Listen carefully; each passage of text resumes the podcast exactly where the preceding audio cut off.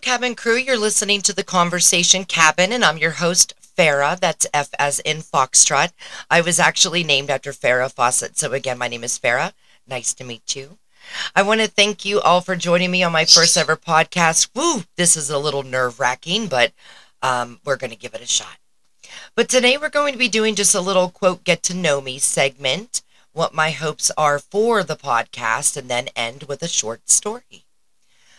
So let's see. Um, I mainly wanted to do this because I love to talk. I mean, let's be honest. I think anyone that gets into podcasting, you have to love to talk. You have to love to conversate, but also you like to research. I mean, you know, whether you're sharing your own stories, someone else's experiences, you got to do the work and dig in and get to the meat and potatoes of the story. I love the paranormal, the unexplained, UFOs, Bigfoot, cryptids, urban legends, and that's what the basis of this channel is about. I will also do true crime stories. I mean, I don't know if anyone out there watches Discovery Plus as much as I do, but um, if you haven't checked out any of their true crime stories, um, let's see Evil Lives Here, A Crime to Remember, American Monster, The First 48. And I think if you like those types of stories, you like the research part, the investigative part of it all. You know, where they're getting into the DNA, they're getting into the time frames, and you know, just trying to get to you know finding out how the suspect came to do the crime. You know, why, the motive, all of that. But in time, I also want to give you, the listeners, a chance to tell your story on here. You can choose to say your name, you can choose to be anonymous, but I think it's important for, you know, us to listen to more people out there about their personal personal experiences. I mean, how are we ever supposed to know what's really out there and get more researchers out there to find the answers that we all want to know? But a little bit about me. So, I've been an avid lover of the paranormal for over 25 years now. But at first, I was a huge skeptic. I mean, aren't we all? If we don't see it ourselves, we don't believe it. I mean, of course, if any of my friends or family would ever tell me a story or a personal experience of theirs, I would tend to believe it. I mean, they're my friends and family. I trust them. I trust their judgment. I trust their knowledge. So I trust their story. But, um, you know, I mean, this past November of 2022, actually, uh, we moved to Tennessee from Florida for a change, of course. And uh, we currently live in a 1950s cabin, um, hence the name Conversation Cabin. But we live back in the woods on about uh, 448 acres, and there's only about three immediate houses right here like real close in the immediate area, three houses. And the most awesome thing about it is we have a huge, deep, dark, mysterious cave right in our backyard. I mean, you go out our back door, take about 20 steps, and there's the mouth of the cave. Um, I've actually done a lot of investigating in there. Um, I go in and I use uh, dowsing rods. Um, I use the Ghost Tube app, which, if anyone is starting out in ghost hunting, uh, you know, hunting the paranormal, I would certainly recommend that app. I mean, I know a lot of people aren't into it, but and yes, they, you know, things can get, you know, irrelevant sometimes, but if you get their full subscription, um, it actually has like an SLS, which is a structured light sensor camera on it. It has a box on it. It would just kind of like a spirit box, and it has an Ovilus on it. Um, Amy and Jared from Amy's Crypt, which was one of the shows that I actually watch about the paranormal on YouTube. If you haven't checked them out, I would certainly do so. Um, a couple other shows just while I'm on that topic.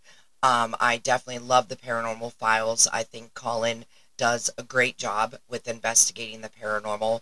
Um, I also recommend Paranormal Nightmare with the Foreman brothers, Rocky, Josh, and Sean. I think that they do amazing investigations as well. And I watch uh, Dark Arts TV, which is actually um, Carl, who is from the UK. Um, so, you know, those are just a few just while I'm on that topic. But again, going back to investigating the cave, um, you know, like I said, uh, I've used the Ghost Tube app. I've also used the Spirit Talker app. I've actually gotten the word cave as I've been in the cave doing investigations. So, like I said, of course, you're always going to get some irrelevant words, but for the most part, a lot of the words that I get have been relevant to, you know, what's going on, the surrounding, etc. I have also invested um, in an EVP recorder. I actually have an Olympus, and um, when I find it, I will let you know what exactly the numbers on it are because it's a great recorder. I highly recommend it. And um, one time that I used it, which was actually recently in the past uh, week or so, I set it out there for about, I would say, an hour, hour and 15 minutes. And um, it was in the mouth of the cave, you know, kind of outside it, inside the beginning of it. And uh, I actually heard um, something moved, the recorder, which, uh, of course, yes, an animal could do it. I mean, but I also um, if you stand outside our cave and look up, it this is a huge mountain, first of all, that our cabin backs up to. And there are tons of trees, of course, on top of the mountain. So it actually caught something stepping, two step, like a two legged something. Um, very big, uh, was able to uh, crunch twigs and big sticks and step in the leaves and I, I know what a four legged thing sounds like. This was not four legged. Um, but uh, like I said, something also moved it, something kind of breathed into it. And then after about an hour and three minutes, which um, I am just learning to use editing software, so forgive me. Um, but about an hour and three minutes into it, uh, you start hearing um, an echo. You start hearing echoes of dogs barking, which are a few miles away. There's no one here in this immediate area that owns a dog, so you can hear it a few miles away, the echo of dogs barking, and then all of a sudden, you hear this howl. It wasn't a coyote howl, it wasn't a dog bark. This howl stood out from all the rest of any sounds that were going on on that time. If anyone has listened to any Bigfoot vocalizations, then you know what I'm talking about. This was a howl. And once I learn to use the editing software a little more, then I will definitely go ahead and get that isolated and uh, post it. Well, I'll play it on the podcast, but I'll also post it to my Instagram and TikTok so you all can tell me what you think as well. But uh, yeah, so the the cave, you know, it's it's uh, it's big and it's intimidating. So you know, I have not gone far back in there to say the least. You know, like I said, it's a little intimidating. I'm not a um, you know a cave uh, researcher, but you know, we're going to be going back farther in there. It's very deep, very long. Probably goes a, a good length in that mountain. And um, but yeah, so we've heard a lot of things in there, and then let's see. Um, I have actually put the um, let me see the EVP recorder. I've caught, like I said, some voices on there uh, to some stepping, shuffling from the cave. And then we've also caught some black shadows that are uh, one time that was out in the front yard. I mean, it started at one place in about a split second. I'm sure you know that paranormal dark shadow move. It's unnatural. It's way too fast to be anything else. I mean, from its point of start, it in a snap was five, six feet away. And I did post that on my Instagram and TikTok as well. So check it out. Tell me what you think. Um, of course, constructive criticism is everything. I'm just sharing with you my experiences, but of course, like I said, tell me what you think. And uh, last night, actually, something pretty crazy happened. So, my husband and I were sitting in bed watching some TV, and then all of a sudden, two huge bangs were on the side of our cabin, the front of our cabin. And let me go ahead and give you a little story about, you know, how our cabin is set up. So, we have a long front porch that is the length of the cabin. So, if you go up three steps, you would set off the motion lights, first of all. Okay, so you'd go up three steps, get onto the porch. walk all the way to the other end. There is no steps down, it's just a railing. So you would pretty much have to sit down, slide out from the railing, and then you'd be there on the lawn. Look to the left, there's the mouth of the cave. So whatever made this bang had to be on our front porch. So Jake, my husband, and I, we um, ran out of bed, went into the living room, opened the sliding glass door, looked left, looked right, nothing there. So we went back to the bedroom, sat down, talking about, hmm, what do you what do you think that was? I don't know. You know, my goodness, that was loud. And then all of a sudden, not even five minutes later, boom. I mean, I'm talking one big, thick, abrupt bang. Like, and again, on the front of the cabin that you have to be on the front porch to, to be able to touch the front of our cabin. It was so loud that it vibrated my shoulders because our wall where our heads are is around where that area was that it banged on. And um, even the little decor things that I have on my wall in the bathroom next to the to the bedroom shook and you can hear them like kind of the vibration against the wall. My husband jumped up, grabbed the shotgun that he has uh, posted on the wall right by his side of the bed. I grabbed my Glock that I have on my side of the bed, and we took off. And literally, it takes three to five seconds to get to that sliding glass door, and we whipped that thing open. Again, guns drawn, looked left, looked right, and there was nothing there. So match that up with the fact that I heard a Bigfoot howl that there are sightings of Bigfoot all around here in Tennessee. Um, I mean, you know, we're in the mountains here. How could it not? if it can be in the Pacific Northwest, if it can be in West Virginia, if it could be in California, uh, it can be here in Tennessee. And there are sightings of Bigfoot here in Tennessee. But yeah, so that was a little scary. But going back to what else I'll cover on the podcast, I mean, I would love to touch on stories that don't get a lot of airtime. Um, I'm, I'm, it's always the popular haunted places the the haunted stories that several people over the years cover and I just want to try my best to bring other stories to light like hearing your stories. In these crazy times, I want to promote our kids getting out in the woods and exploring, and our hardworking men and women. Come on, I work too, but you got to get outside. You got to explore. I don't know what all of you think, but I think the woods hold some creepy, unexplained things. My personal opinion, I think woods, all woods, hold a portal. I think they hold a vortex because it's a place that nobody goes every second of every day. But again, that's that's my belief. But whether you're a believer or not, the journey is the fun part. You know, we'll we'll talk about places that you can go, devices that you can use if you're new to ghost hunting and hunting the paranormal. I'll answer questions to help you on your way to discovery. It's we can do this adventure together. But let's go ahead and do a little story. And first of all, I never heard this story that I'm going to tell you. Well, at least I never heard of this little happening but we're going to call it The Crypt Stained Red The Story of Nina Craigmile. First, I want to take you back to set the scene of the area Cleveland, Tennessee, Bradley County to be exact. I wanted to do my first story on something in Tennessee just to pay a little homage to my home state now. Where in 1864, the Civil War was infiltrating through the veins of this small town. As we know, the resilience of our ancestors long ago, devastation from the war did not damper their spirits.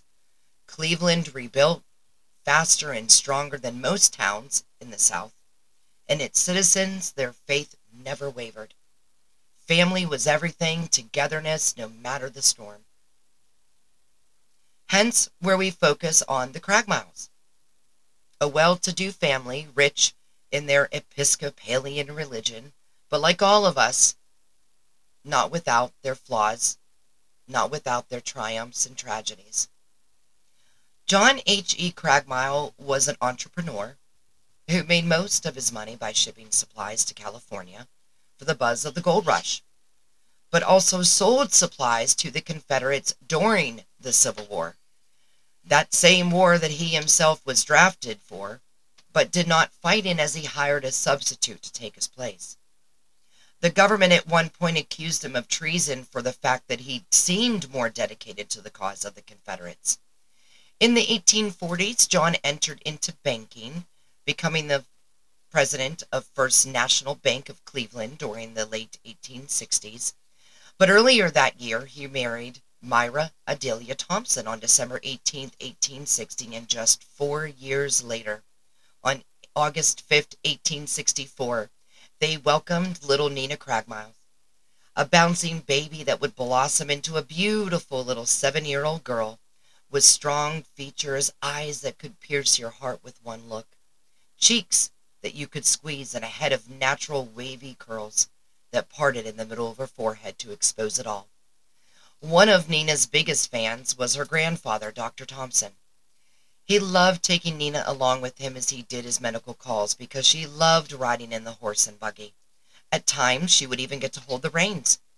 She loved to make the horses go a little faster, feeling the breeze hit the buggy first, rounding out to those rosy cheeks of hers, making her grandpa chuckle as her little self would pop up when they hit the little bumps through the streets.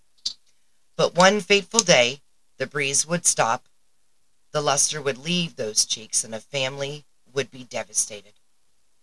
On October 18, 1871, St. Luke's Day, although it is still unclear who was steering the reins, the buggy veered into the path of an oncoming train. Dr. Thompson was thrown from the buggy and survived, but Nina was hit and killed instantly. This town, who recovered and rebuilt from a great war, has now lost one of their little ones who helped remind the townspeople that no matter the divisions of the past, rebirth was possible. Their little ones were the future. The family of Nina were shaken, crushed, lost. I mean, how could they possibly go on? They had a home that was filled with morning wake up calls of hugs, I love yous, and what are we doing today? And now it was a silence they've never known as all of us parents would ask, if we don't have our children, what's left? Purpose. Purpose is what we have. And with that, Nina's father, John, was determined to continue the joy and happiness that Nina brought to his life by constructing a church in honor of his beautiful daughter to remind others that no matter the losses in their lives, there is a place where they can come together to remember the lost but be reminded of their purpose. In 1872, on St. Luke's Day, the St. Luke Episcopal Church was erected. And two to three years later, a marble mausoleum was also built to house the remains of not only little Nina, but the rest of the family as well. The eerie part of this story. Once Nina was entombed, red stains started appearing on the white marble exterior, and no matter how many times they were scrubbed away, they would return. Even crazier, the marble blocks have been replaced several times, and the rain, red stains continue to appear. The town folks claim that there are stains of Nina's blood.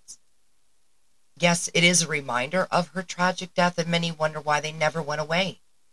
But I don't think that Nina is trying to remind us of the way she died.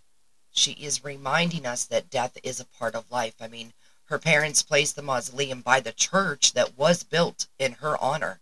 She brings strangers together every Sunday in that church to smile at one another, hold hands, sing together. This, this is what's important.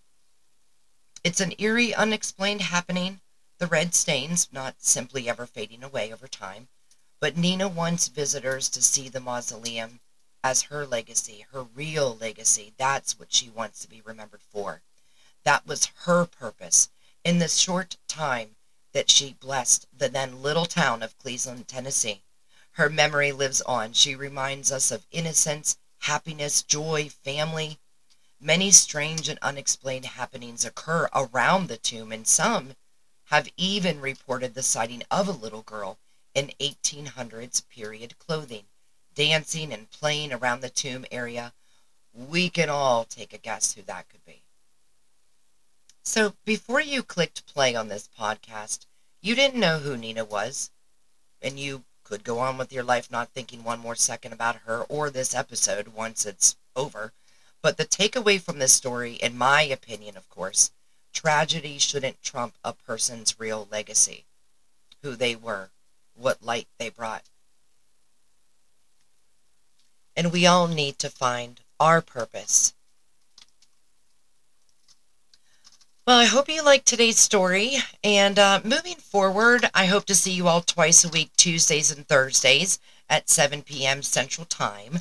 Um, I'm going to shoot for one of those days to have a guest on to share their experiences. So if you have a story that you'd like to share, email me at theconversationcabin at gmail.com and I'd love to have your support. So please add me on TikTok and Instagram at The Conversation Cabin. But I also want to end with a scary quote, which I will do every episode. Everybody is a book of blood. Wherever we're opened, we're read. That was from Clive Barker, Books of Blood. So until next time, cabin crew, explore your strength.